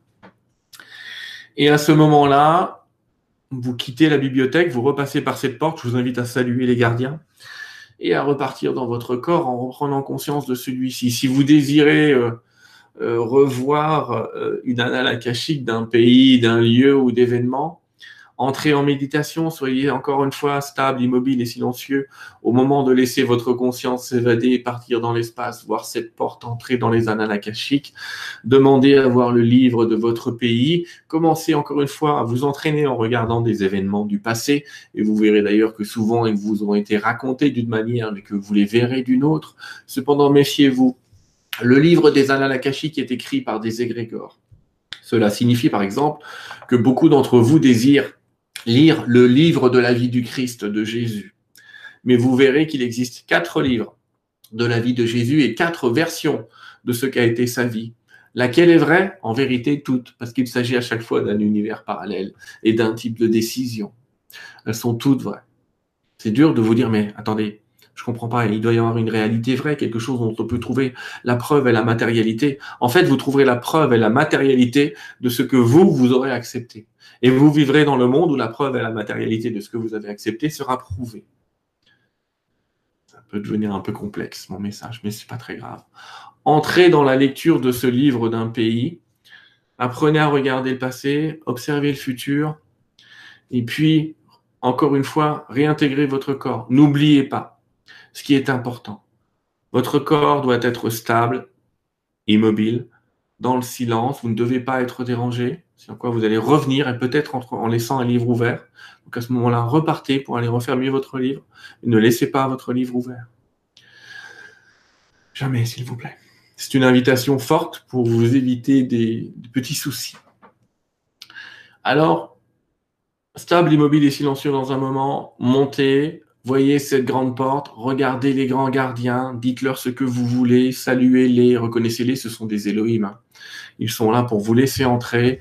Vous trouverez des bibliothécaires, faites-vous aider des bibliothécaires pour rechercher le livre, n'allez pas dans les rayonnages feuilletés, vous allez vite vous y perdre dans une bibliothèque qui fait une taille infinie.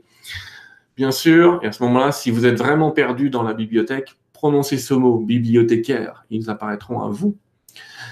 Et en tout cas, vous pouvez aussi vous faire aider de votre ange gardien ou de moi-même. Je connais ces annales, bien sûr.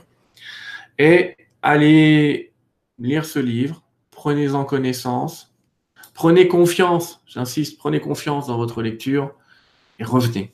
Et faites ce que vous voulez de cette lecture.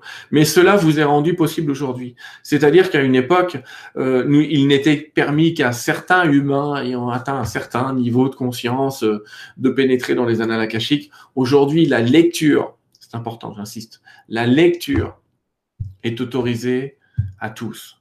Ce qui n'est pas autorisé à tous, c'est ce qu'on appelle une lecture et une écriture, parce que vous pouvez réécrire votre propre histoire. Si vous avez un événement du passé qui a été très traumatique, vous êtes invité à en effacer l'émotion et vous pouvez réécrire l'histoire. Et vous reviendrez dans votre corps avec une autre histoire et ça aura un impact dans votre corps. vous avez là ici notamment une des techniques de guérison possibles pour votre corps s'il est lié à une émotion du passé.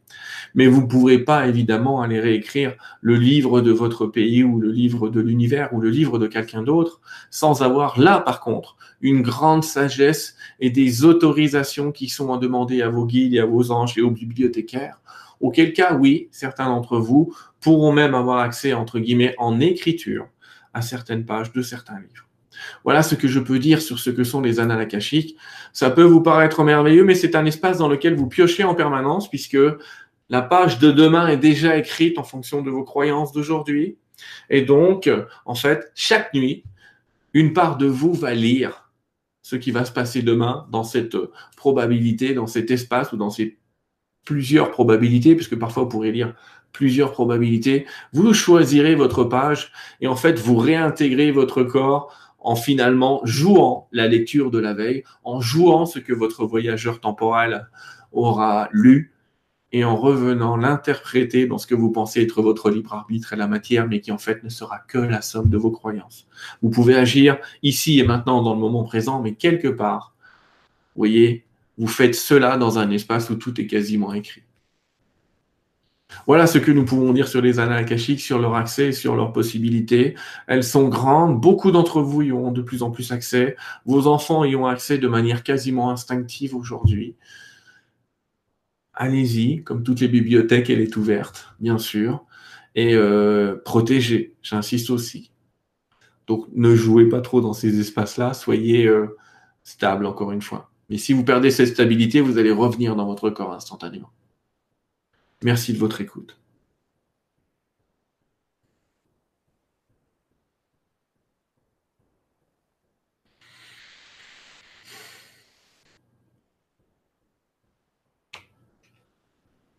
Bon, j'ai appris plein de choses sur les annales akashiques. On a la méthode complète pour y aller, les gars. Donc, ah, c'est euh, bon, là. Je pense qu'ils vont peut-être nous faire des témoignages à un moment pour voir un peu si ça arrive ou pas. Faut s'habituer. Et je pense qu'il a insisté sur le côté euh, immobile et silencieux du corps. C'est vrai qu'il faut d'abord entraîner le corps à être dans une espèce d'état méditatif. Euh, voilà, faire ça dans le métro, il faut avoir beaucoup, beaucoup l'habitude. sinon, il faut quand même se mettre au début, se prévoir un bon quart d'heure, 20 minutes dans un coin tranquille. Puis à un moment, ça devient instinctif. Et pour ceux, par contre, qui communiquent avec leur guide supérieur, euh, moi je le fais. Hein. C'est-à-dire que je demande à mon guide d'y aller. Hein. plus vite encore. Mais euh, pour ceux qui veulent y aller directement, effectivement, il faut passer par ces exercices de conscience qui viennent nous donner beaucoup plus précisément que tout ce que j'ai eu jusque-là. Mais euh, voilà, soit vous le faites vous-même comme il l'a dit, soit vous demandez à votre guide et votre ange d'aller faire un tour, d'aller faire votre lecture, vous l'autorisez à lire votre bouquin et il va revenir avec. C'est ce que faisait Edgar Casey. Hein. Il faisait ce qu'on appelle des lectures, c'est-à-dire il disait cette personne a ceci, cela par rapport à ceci, cela. Les guides qui lui parlaient lisaient le livre akashique de la personne. Merci en tout cas, et merci pour la question et merci euh, pour euh, cette canalisation et ce message. De Gabriel, oui. Alors, on a Isabelle qui nous dit bonjour Sylvain Stéphane. Parfois les rêves sont tumultueux, désagréables ou complètement bizarres. Sont-ils des nettoyages ou faut-il essayer de s'en souvenir pour en comprendre l'essence Merci. Pense qu'il ne faut pas se poser toutes ces questions surtout. Si tu dois te souvenir d'un rêve, tu t'en souviendras. Si tu ne dois pas t'en souvenir, tu t'en souviendras pas. S'il est bizarre et que ça ne te parle pas, laisse tomber. Donc je vais être super pragmatique là-dessus c'est de dire arrêtez de me faire des décodages systématiques des rêves. Les guides c'est les premiers à dire ça sert à rien. Si on a un message à vous faire passer, il sera très clair. Il ne sera pas encodé dans vos rêves. Les rêves, parfois, peuvent utiliser des archétypes. Donc, si vraiment vous avez l'impression qu'il y a un message, oh, j'ai vu une porte, posez-vous cette question. Qu'est-ce que représente la porte pour moi? Pour certains, ça va être le passage vers autre chose, auquel cas, oui, il y aura un symbole d'un passage vers autre chose. Pour d'autres, ça va être un arrêt, je ne peux pas aller plus loin, j'ai pas la clé, j'en sais rien. Mais posez-vous cette question, qu'est-ce que ça représente pour moi? Et là, vous allez trouver votre propre archétype et vous allez pouvoir interpréter. Mais encore une fois, les rêves qu'on doit ou qu'on peut interpréter sont très clairs. Et ils sont en mémoire et ils sont pas, vous n'avez pas un petit morceau par-ci, un petit morceau par-là, vous vous souvenez de tout ce qui est relativement rare, hein. mais vous vous souvenez de tout. Le décollage, faites, le décodage, faites-le, mais je vais vous dire un truc, si vous n'arrivez pas à décoder, vous inquiétez pas, ça va se répéter et ça va devenir des rêves récurrents. Et on a tous eu dans nos vies des rêves récurrents où on voit un truc un autre, jusqu'au jour où on l'aura décodé, où on se sera aperçu de ce que ça voulait dire. Mais faut vraiment pas se prendre le chou. Euh, il y a quand même 80% de nos rêves qui sont des défouloirs du mental, euh, voilà. Moi, j'ai regardé une série sur les sorcières hier. Évidemment que pendant la nuit, j'ai rêvé des sorcières, mais bon, pour autant, j'ai pas forcément été faire un voyage astral dans cette dimension-là. Faut pas se prendre la tête trop avec les rêves. Voilà ce que je veux dire. Si c'est très clair et si vous en souvenez, il y a peut-être un décodage, mais encore une fois, dites-vous qu'est-ce que ça représente pour moi, qu'est-ce que ça veut dire pour moi? J'ai vu mon grand-père, ben, qui était votre grand-père pour vous, quelle était sa représentation, qu'est-ce que ça a essayé de vous dire? Et en, en se posant ce type de questions, ça va finir par devenir assez clair en fait. Merci et merci pour la question. Alors, on a Marthe du Québec qui nous dit J'aimerais savoir euh, quand est-ce que tu viens nous voir au Québec? Bientôt. Euh, je te passe une petite affiche? Ouais. Alors, je vais vous montrer, effectivement, je fais, euh, j'allais dire, une tournée tous les ans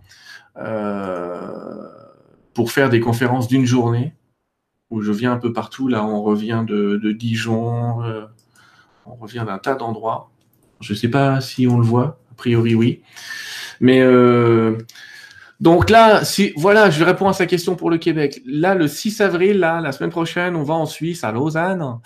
Le 20 avril, on va à Paris. Je dis on parce que c'est moi et l'équipe d'une association qui s'appelle Universel avec Pascal et Sophie qui s'occupe super bien de tout ça. Le 4 mai, on va à Nancy, c'est une date nouvelle. Hein. J'ai pris une date tout à côté de chez moi, qui sait, on est peut-être prophète en son pays, on verra bien. Pour le moment, il n'y a pas grand monde, mais c'est bizarre. C'est vraiment cette histoire de prophète en son pays. Euh, le 18 mai, on est à Chimay. Hein. Pour ceux qui aiment la bière, vous savez ce que c'est. Pour les autres, c'est une ville du sud de la Belgique. Euh, alors le 1er juin et le 15 juin, je vous ai mis Orléans et Aix-les-Bains. C'est sous réserve parce qu'on est en train de regarder après euh, un hôtel et une salle. Peut-être qu'on inversera les dates. Et, mais en tout cas, il y a de fortes chances qu'on aille à Orléans et Aix-les-Bains. On est en train de préparer le deuxième semestre à Lyon ou des lieux comme ça, mais pour le Québec, je réponds tout de suite. J'y vais le 20, euh, j'y vais deux semaines cette année. J'ai qu'une semaine. Je vais y aller deux semaines. Et le 21 septembre, je serai à Saint-Jérôme. Donc c'est Saint-Jérôme, c'est dans les Laurentides, je crois. Euh, et je serai à la ville de Québec le 28 septembre. Donc, si vous voulez avoir des renseignements sur ça, ben, en bas, vous avez l'adresse de l'association Réuniverselle Infoconf 333. C'est pour la France. Et pour ceux qui veulent en savoir plus sur ma présence au Québec, vous m'écrivez à contact.sylvaindidlo.com euh, et je vous donnerai tous les renseignements, tarifs, etc. Mais voilà. Donc, on va y aller. Il y aura, il y aura deux dates là-bas. N'hésitez pas, renseignez-vous. Euh, il reste encore euh, pour le, je crois qu'il me reste une vingtaine de places à Saint-Jérôme et une vingtaine de places au Québec aussi, un truc dans le genre. Donc euh, voilà. À vous de voir et vous avez la réponse. Faites bien ce que vous voulez. Mais oui, bien sûr que je vais venir au Québec parce que c'est un pays que j'adore avec une énergie que j'adore. Donc j'arrive plus à m'en passer. Eh ben, c'est bien. Bonne nouvelle pour les Québécois. Merci et merci pour la question. Euh, on a Louisa qui nous dit bonjour Stéphane et Sylvain, nous sommes très nombreux dans l'univers. Est-ce que tous les êtres ont une essence ou origine, une, entre guillemets, une âme euh, divine? Viennent-ils de la même source, lumière, que les humains? Merci. Alors, euh, je ne suis pas d'accord avec une dame très connue sur l'idée des portails organiques. C'est-à-dire que je pense, en tout cas les guides à travers moi ont toujours dit que tous les êtres, entre guillemets, vivants, ainsi sur le mot vivant, avait une âme. Donc, une âme, ça veut dire une liaison d'âme. Hein. Je vais recommencer. Euh, j'ai un schéma habituel, il ne doit pas être loin vu que je le montre tout le temps, c'est ce schéma-là. D'accord? Pour qu'on soit d'accord, nous sommes ici, vous avez euh, un esprit supérieur au-dessus, vous avez celui qu'on peut appeler Dieu là. Et ce que les guides appellent l'âme, c'est un lien, c'est ce lien qui est là, et on ne peut pas la localiser, on ne peut pas dire mon âme est dans mon corps. C'est pas vrai. Votre âme, elle est tout le temps en train d'osciller de, la divinité à la non-divinité à travers ce fil. C'est votre conscience qui est dans votre corps. C'est pourquoi vous dites d'ailleurs, mon âme est conscience. Et c'est votre conscience qui est dans votre corps. Mais votre âme, elle n'est pas localisée. Par contre, vous voyez, euh, elle rejoint le soleil, comme dirait mon copain. elle rejoint le haut. Il n'y a pas de problème. Et donc, le haut, c'est le centre de la création. Le centre de la création, beaucoup l'ont appelé Dieu. Certains l'appellent le grand ordinateur, euh, vous l'appelez comme vous voulez, c'est pas très grave. Et oui, Dieu a tout créé, tout. On presque dire par définition. Donc tout et tous, ça veut dire même les extraterrestres, sont tous reliés à la même âme d'origine. Si tout un tas de religions nous demandent, enfin nous demandent, entre guillemets, dans leur texte, hein, de ne pas se faire de représentation de Dieu, c'est tout simplement parce qu'on se tromperait on se tromperait. Si vous dessinez Dieu comme étant euh, un vieux barbu, c'est rigolo parce que dans les guignols de l'info, c'était un vieux barbu qui s'appelait Sylvain. Mais euh, bon. Bref, ça me fait rigoler à chaque fois. Si vous vous souvenez des guignols de l'info. Euh, salut Dieu, et à chaque fois il répondait appelle-moi Sylvain. Bref, c'est assez rigolo. Mais c'est faux. Dieu n'est certainement pas euh, localisé dans un corps. C'est une conscience, c'est la conscience des consciences dans tous les temps, dans tous les espaces, partout et tout le temps, omniscient, omnipotent, on peut tout. De toute façon, quoi qu'on dise, on va encore réduire ce qu'il est. Donc, pour répondre très simplement à la question, bien sûr, il est à la base, à la base de tout la création, donc de tous les êtres euh, de la galaxie, de notre univers, des omnivers, des, euh, dimensions, euh, de tout. Donc la source est la même pour tout le monde. Alors par contre, il y a des histoires d'intermédiaires. Si vous avez vu mon dessin, au milieu, il y avait un bonhomme. Et là, il commence déjà à y avoir un interprète. Alors vous vous souvenez, dans la religion chrétienne, on parle souvent du Père, du Fils et on parle du Saint-Esprit faut souvenir que le Père, quelque part, effectivement, c'est ce Dieu auquel on est relié, avec lequel on communique, dont on comprend pas vraiment ce qu'il veut, parce que des fois on se dit mais pourquoi il m'a mis là? Enfin bref, peu importe, il y a cette histoire-là. Le Fils, c'est nous, on est sur Terre. euh, pour apprendre à connaître l'amour, hein, pas pour avoir dire euh, ceux qui disent euh, le premier qui me dit, enfin, t'en as eu plein, je pense ce soir, mais quelle est ma mission? Arrêtez vos conneries, vous savez que ça m'énerve la question là. On n'a pas de mission autre que d'aimer ce qu'on est, d'aimer ce qu'on fait. Voilà, c'est ça votre mission. On a tous la même. De toute façon, quand vous allez mourir, c'est la première question qu'on va vous poser. Comment as-tu aimé? Qu'as-tu fait pour ton prochain? C'est pas la Gestapo, il y a que deux questions. Comment as-tu aimé? Qu'as-tu fait pour ton prochain? On vous demande pas est-ce que tu as élevé des chefs dans le Larzac? Donc on n'a pas de mission euh, particulière, on arrête tout de suite euh, en ayant l'impression, en plus en se mettant l'impression en disant oh, si je le fais pas, je vais aller en enfer.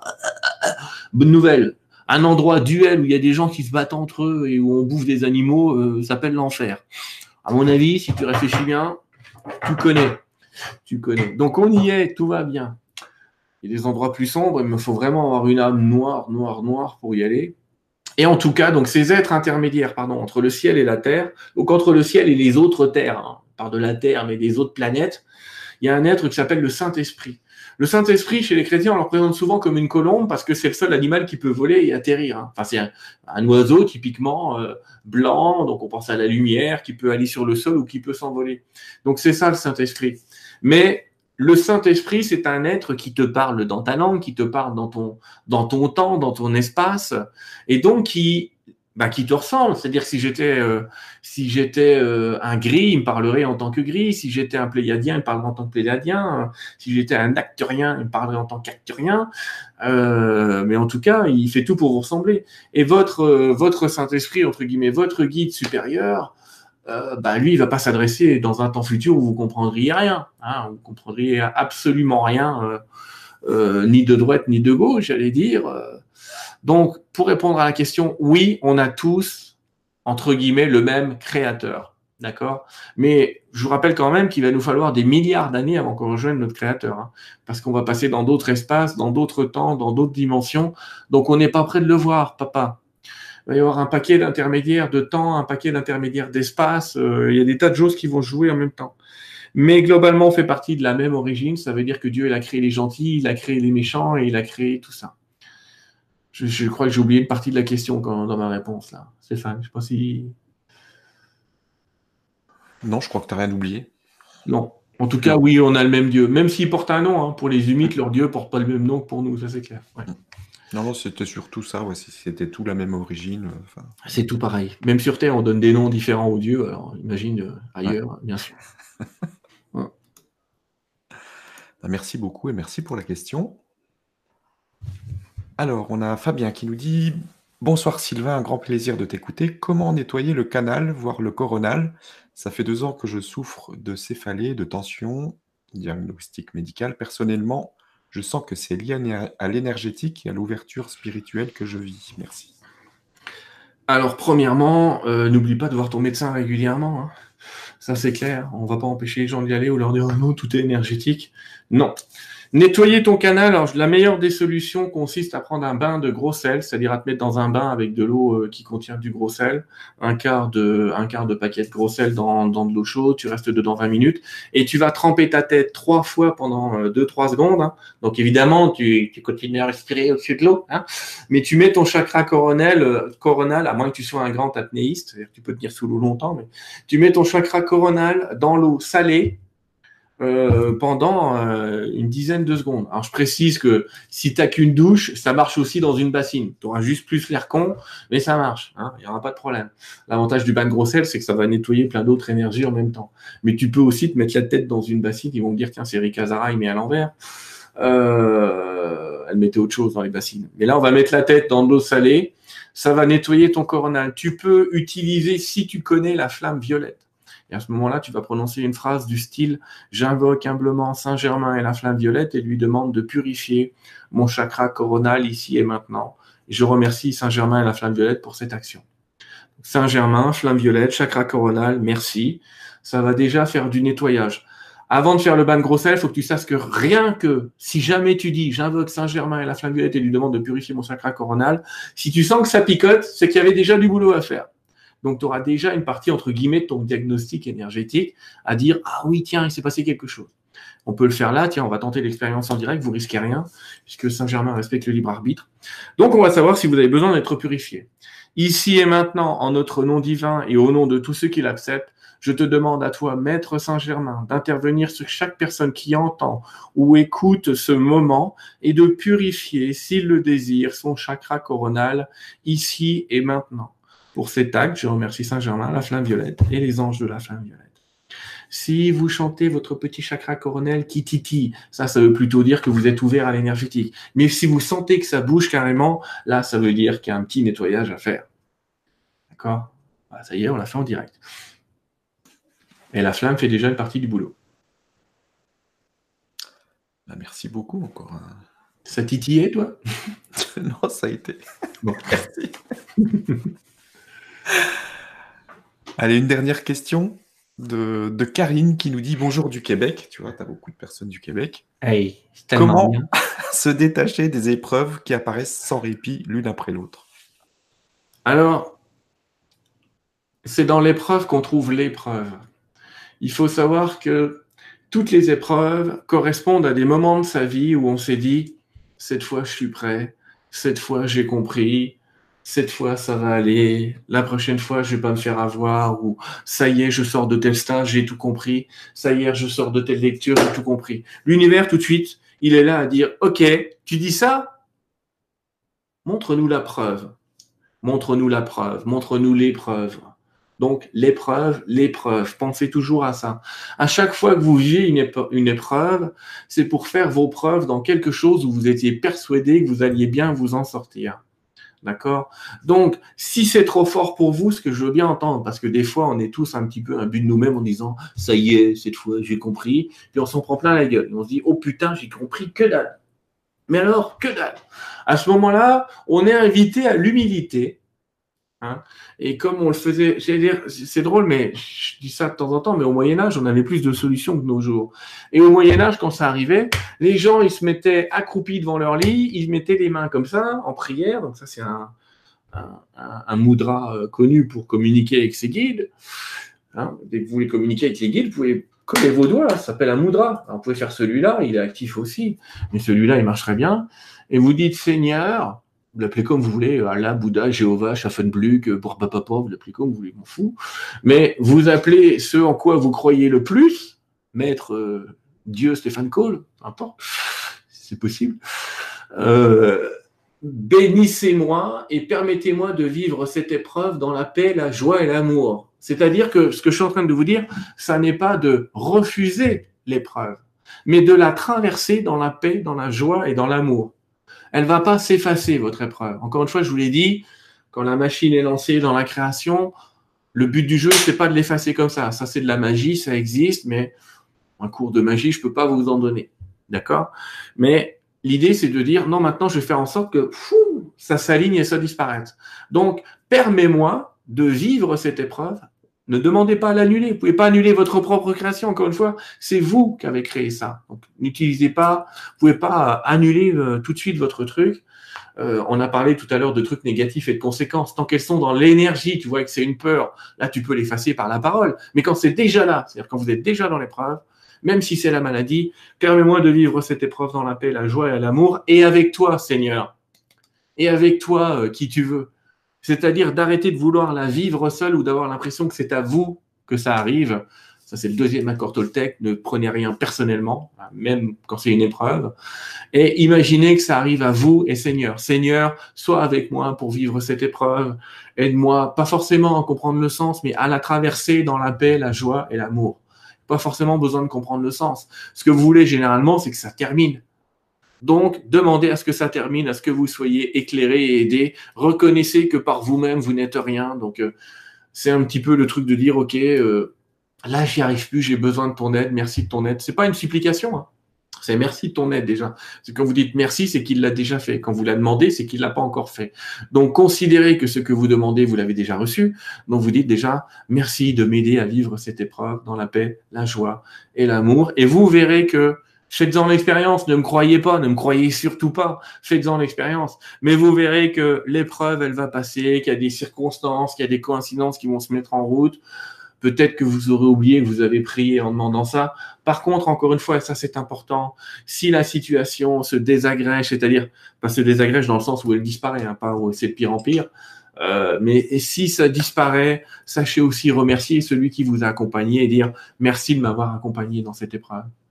Soyez reconnaissants euh, à ceux qui vous ont aidé, qu'ils soient du ciel ou qu'ils soient de la terre. Euh, parce que cette reconnaissance et ce remerciement, encore une fois, vous sera euh, rendu, et c'est ce qui fait aussi grandir notre planète et notre univers. Voilà comment vous pouvez passer l'épreuve. En demandant à être accompagné d'en haut et en demandant à la vivre dans la paix, la joie et l'amour. Mais attention, encore une fois, tous ceux qui demandent je ne veux plus de cette erreur, je veux que ça s'arrête, vous allez voir qu'en fait, vous allez opposer une résistance à ce qui est. Et le courant miracle est très clair là-dessus. Ça dit ce en quoi tu résistes persiste. Donc ne résistez pas. Demandez à le vivre, mais à le vivre bien et le plus vite possible. Voilà. Merci beaucoup. Merci encore une fois à toutes les personnes euh, bah, qui participent, qui posent des questions, parce que sinon, on pourrait juste sortir les cartes euh, et jouer à la ou à la Pas de questions, pas de réponses, on peut discuter des heures de tous les temps. Donc merci à vous toutes et tous. Merci à toi, merci au guide. Et bah, je te laisse le mot de la fin, si tu as un message à faire passer. Bah, moi, je voudrais déjà te remercier euh, d'être là. Oh mon Dieu, Stéphane. Euh, Arrête. Merci de nous, merci de nous dispenser euh, régulièrement les messages et les soins des Acturiens parce que on est en ce moment sur une planète qui a vraiment besoin d'énergie, de soins et de soutien. Elle nous soutient, mais elle a aussi besoin qu'on la soutienne. Hein. Ça se fait aussi avec elle. Pas comment je fais pour m'adapter à la Terre. La Terre s'adapte à nous, nous on s'adapte à la Terre, la Terre s'adapte à nous. Donc il y a un moment, il faut qu'on soit en, en acceptation de ce qui est, on accepte euh, ce qui se passe. Et puis, quand on a une vague d'amour comme ça qui nous arrive de temps en temps, bon, ça en filisant un morceau euh, à la terre, filisant un morceau aux cristaux, aux animaux, aux plantes, euh, libérer cette énergie à travers des soins lumineux comme ceux de Stéphane ou ceux du cercle de prière que j'ai créé. Enfin, il y en a plein partout, des gens qui font ça et c'est merveilleux et tant mieux et continuer. Moi-même, demain soir, j'ai une émission où on fait une prière pour la terre sur une autre chaîne. Enfin bref, je vous invite vraiment, c'est une invitation. déjà, toi, je te remercie beaucoup pour tout ça, vraiment, parce que je, on voit que tu as mis en route un système qui, qui s'amplifie, ça c'est cool. Euh, mais merci à chacun, en fait, je voudrais vous remercier. Merci à chacun d'entre vous des prières que vous allez pouvoir faire pour cette planète, des prières que vous allez pouvoir faire, encore une fois, pour la paix, la joie et l'amour, quels que soient les passages, quel que soit le fait que ça grince, que ça coince. On laisse coincer, on laisse râler, on laisse faire voilà, on fait ce qu'on peut, mais en tout cas, on est dans l'amour, on est dans la compassion, on est dans cette unité, parce qu'on a besoin dans ce passage, dans cette euh, extériorisation, dans cette nouvelle naissance, on a besoin de gens qui promulguent la paix et pas de gens qui disent j'en ai marre, je peux plus supporter, je supporte plus rien. Non, j'aime, je vous aime, je suis content, soyez les bisounours que personne ne veut voir, et vous verrez que le monde va changer. Voilà. Merci beaucoup pour tout ça, en tout cas. Merci et à très vite alors.